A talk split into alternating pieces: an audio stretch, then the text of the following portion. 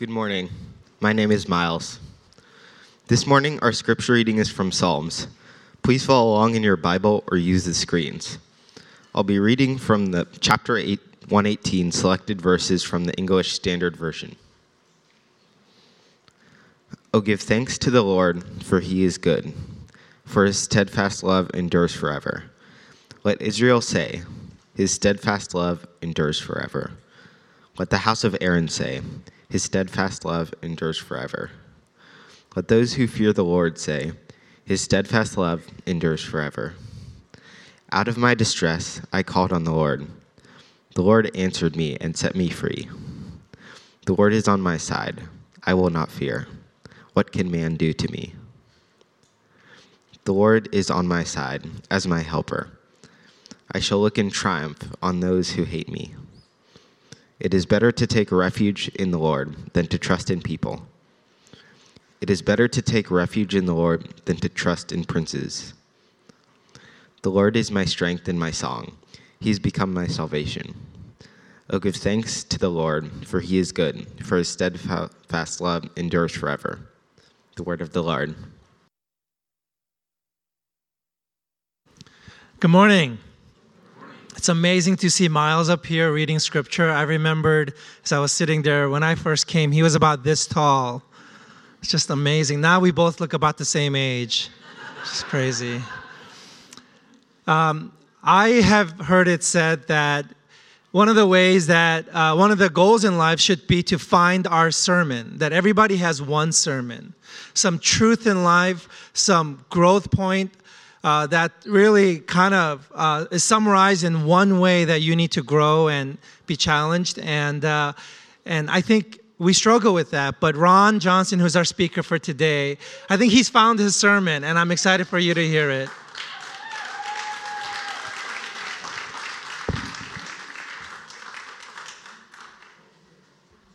Good morning. As uh, Peter said, I'm uh, Ron Johnson. I'm not one of the pastors here. I'm, I'm, on the leadership team, but I was coerced into preaching by one of the pastors. Peter sent an email to the uh, leadership team asking, Hey, does anybody want to preach? And I said, Well, you know, maybe sometime, only if uh, I could preach on the Psalms and only if I could meet with you first. Five minutes later, a response email comes, and it's great, you're booked for July 7th. so here we are. I was uh, raised in the church, so I view this opportunity as just a tremendous honor, and I really don't feel worthy to be standing here. And I shared that with Peter, and what he shared back to me was really helpful. He said, Ron, get over it. Actually, he was way more pastorly than that. I think that's a word, pastorly. He explained how the pulpit is a symbol of where people stand, open God's word, and read it. And it's only God's word that makes any of us worthy. Having said that, I'd still ask that we pause and, and, uh, and pray. Dear God, only you can make these next few minutes worth anything. So we ask for your Holy Spirit to come to this place at this time and in this moment to speak to us as only your Holy Spirit can. And we ask this in Jesus' name. Amen. So, why the Psalms? Well, Psalms is my favorite um, Old Testament book. It's the longest book in the Bible with 150 chapters. Uh, a fun fact, another fun fact, is the Bible is 20% Psalms. Psalm actually means a sacred song or hymn. And I forgot who said this, but it's been said that God made the Bible 20% Psalms because he knew it would be the songs we sing that will bring us closer to him. And that's how vital, Katie, your ministry, along with the worship team and the production crew, that's how vital your ministry is to us. I hope we realize that. One of Israel's kings several millennia ago was David. Uh, he wrote much of the Psalms, and I really identify with David. David was into worship music. I love, I love worship music. In fact, a song will be part of this sermon. David was a leader. Uh, I've been a sales leader for most of my career. Uh, David wasn't perfect, a big check on that one. Acts 13 22 says that David was a man after God's own heart. I would love that to be said about me. I remember I was in a small group uh, led by a former pastor here, Pastor Eric, and it was at the beginning of the small group time, and uh, we were doing some team building, I think. Uh, he had asked us if we were to die and they, and they make a tombstone for you, what do you want written on it? What's your life slogan, if you will? So I thought about it, and I said, I would want four words He walked with God. And then, of course, we had to explain why we chose that. So I said, walking with God means you're actively doing something, you're making progress. walking with God means you have company while you're doing it, you're never alone. And walking with God means that you have an ultimate destination in view. So, yes, I do want to be a man after God's heart, and I do feel a connection with David. And as I said, he wrote much of the Psalms. So, with 150 chapters, how do you pick one? Well, the name of this sermon is At the Heart of It, which means I want to get to the core message of the Bible. So, these are some more fun facts that I learned right here in this room a number of years ago from another former pastor, Pastor Greg. How many chapters are in the Bible? 1,188. Divide that by two, you get 594. If you start at Genesis 1 and count forward 594 chapters, you come to Psalm 118. If you count 594 more chapters, you come to the end of Exodus. Psalm 118 is literally in the heart of the Bible. Another fun fact that Psalm 118 is just is in between the shortest and the longest chapters in the Bible. Psalm 117 has just two verses. Psalm 119 has 176. Psalm 118 has 29 verses. So if you add a simple colon to 1188, you get Psalm 118.8. Let's see what that says for us. It is better to take refuge in the Lord than to trust in people and verse 9 goes with it. It's better to take refuge in the Lord than, Lord than to trust in princes. So some will say this is, this is the verse in the middle of the Bible. This is the core verse, and what a great message it gives us. Taking refuge is not a term that we uh, use a lot. It means to seek protection or shelter from danger or hardship. Seeking protection or shelter from danger or hardship. Does life have both danger and hardship? Absolutely. I've had seasons of both in my life. Now, some of my danger and hardship was self inflicted, and some was not. It was from external forces. After all, we live in a very corrupt and broken world. I've had trouble with uh, finances. You know, there's more month than money. Trouble with careers. I think I've had three uh, jobs that uh, were eliminated right out from under me. Relational issues, health issues, maybe you can relate. So, where can we find protection and shelter? Well, of course, the Sunday school answer is from our connection with God. But what does that mean? How do we discover that we can take refuge in God? Well, I think God uses our entire life to teach us that our connection with Him is the source of peace, joy, and hope. I mean, isn't that ultimately what our life goals boil down to when you strip it all away? We're looking for ways to decrease the stress in our life, increase our meaning and purpose, and maximize our hope for the future. Let me ask you this How long does it take to learn the lesson that fire is hot?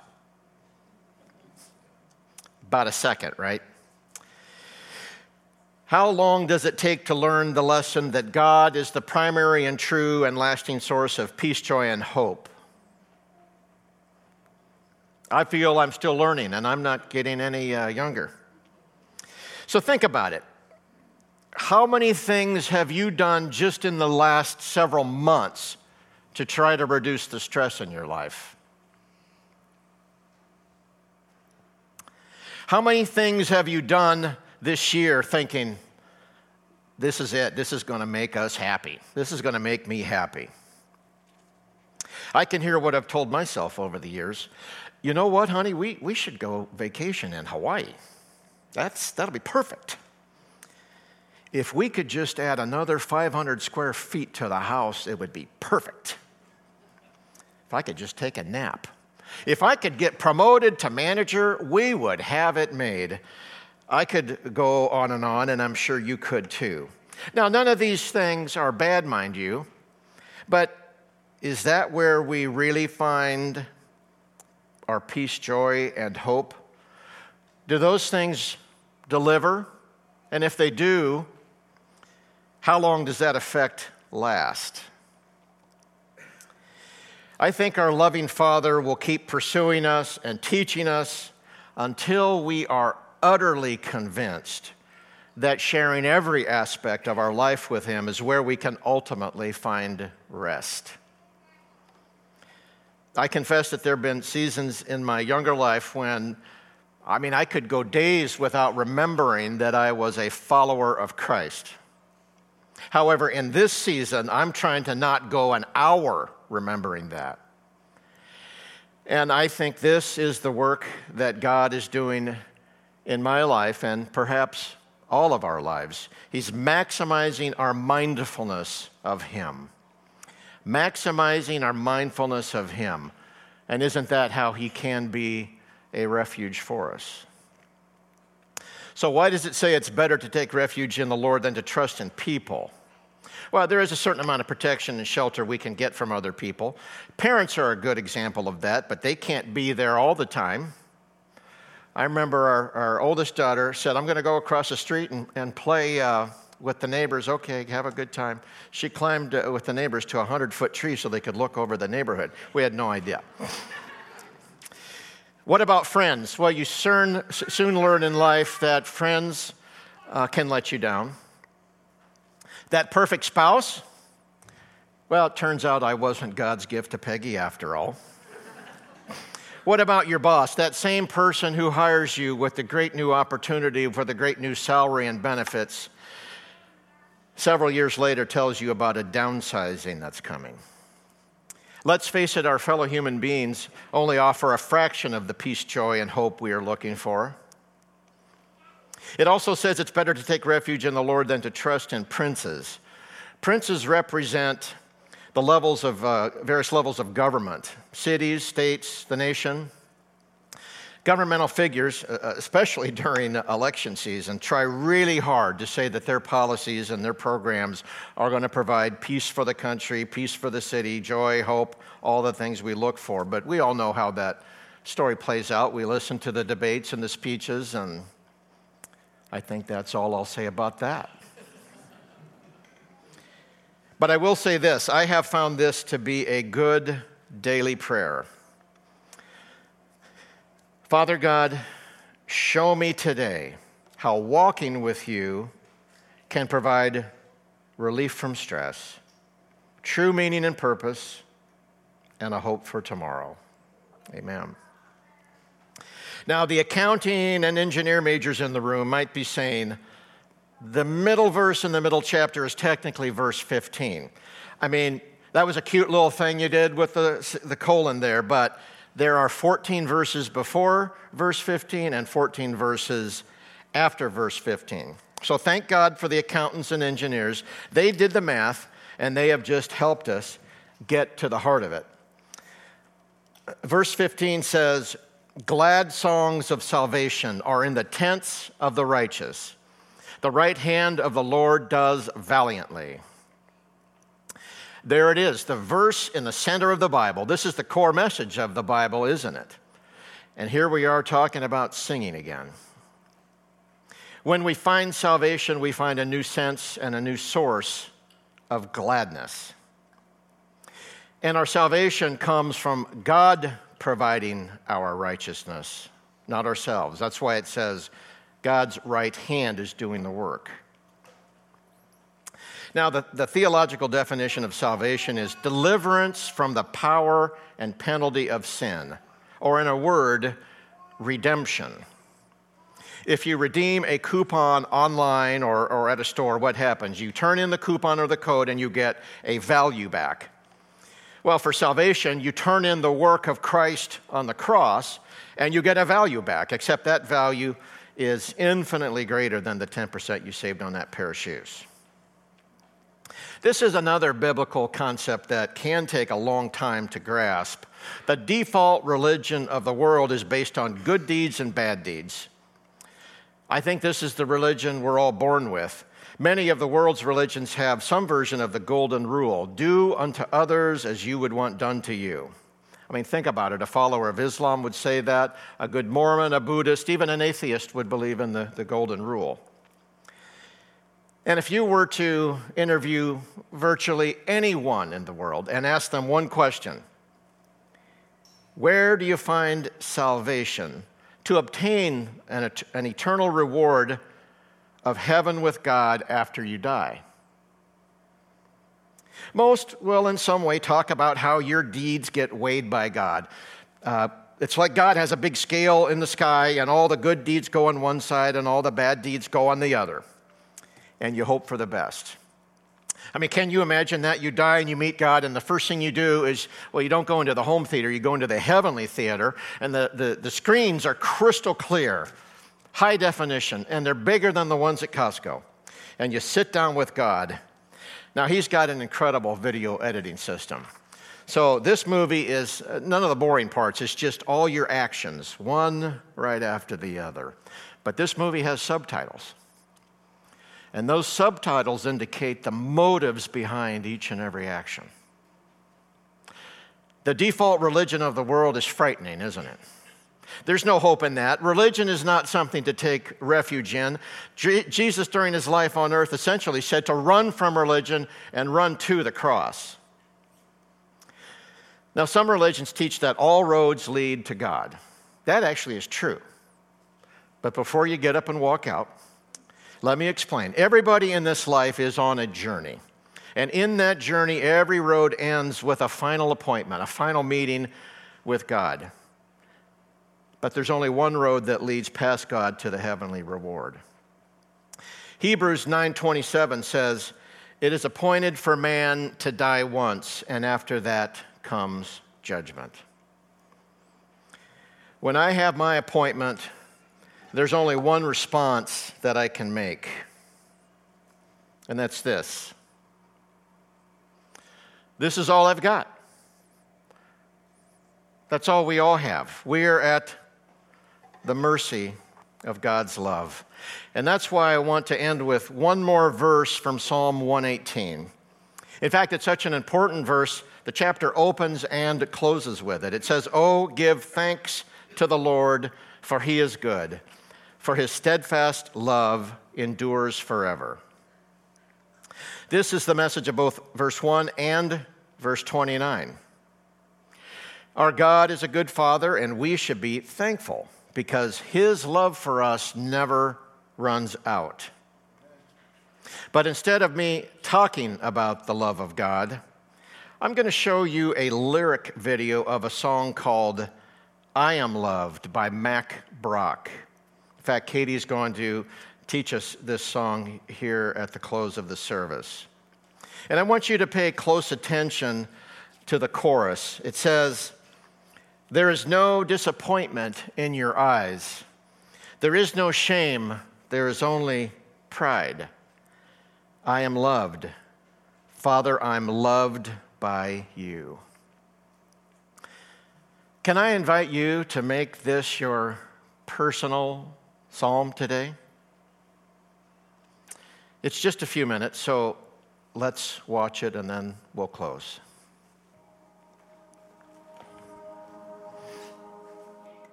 Lord, how can there be no disappointment in your eyes?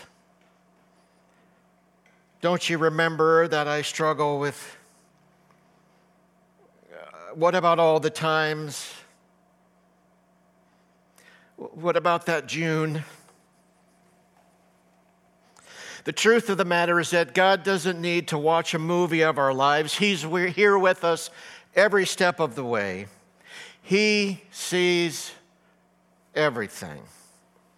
And despite that, he still says, I'm so proud of you. I love you so much. And he can say this because of what we read in Psalm 103 12. As far as the east is from the west, so far does he remove our transgressions from us. We cannot fathom the love of God. It is truly amazing. And a love like this deserves a response.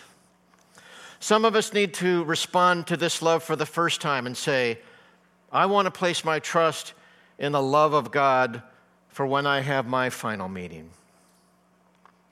Is this you? Some of us need to get a fresh sense of God's love and have gratitude swell up in our life so that thankfulness is what motivates us.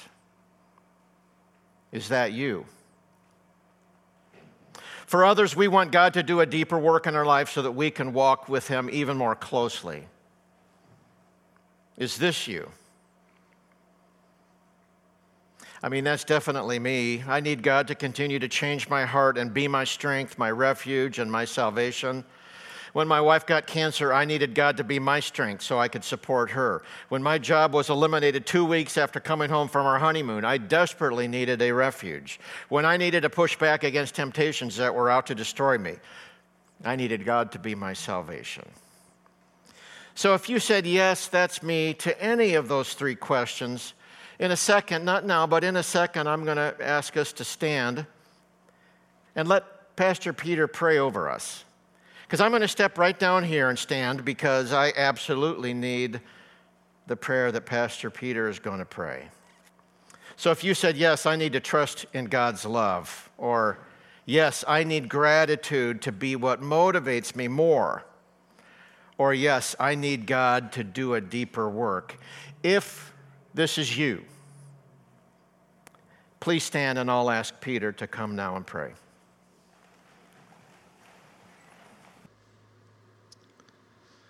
God, we stand before you not out of fear, but because you compel us with your love. It's the kindness of God that leads us to repentance. And it's your invitation to trust you that gives us the courage to step in faith towards you. So, God, I pray for those of us on our feet this morning. Pray for you to meet us exactly where we're at. Ron listed out some things that brought him to you in his life. And I know that each of us, we're standing in something today.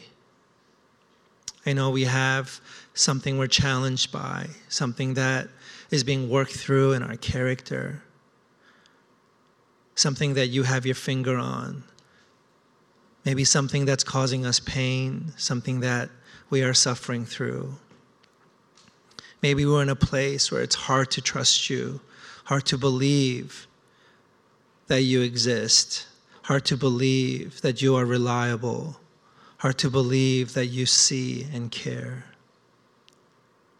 God, meet us today, we pray, right where we are.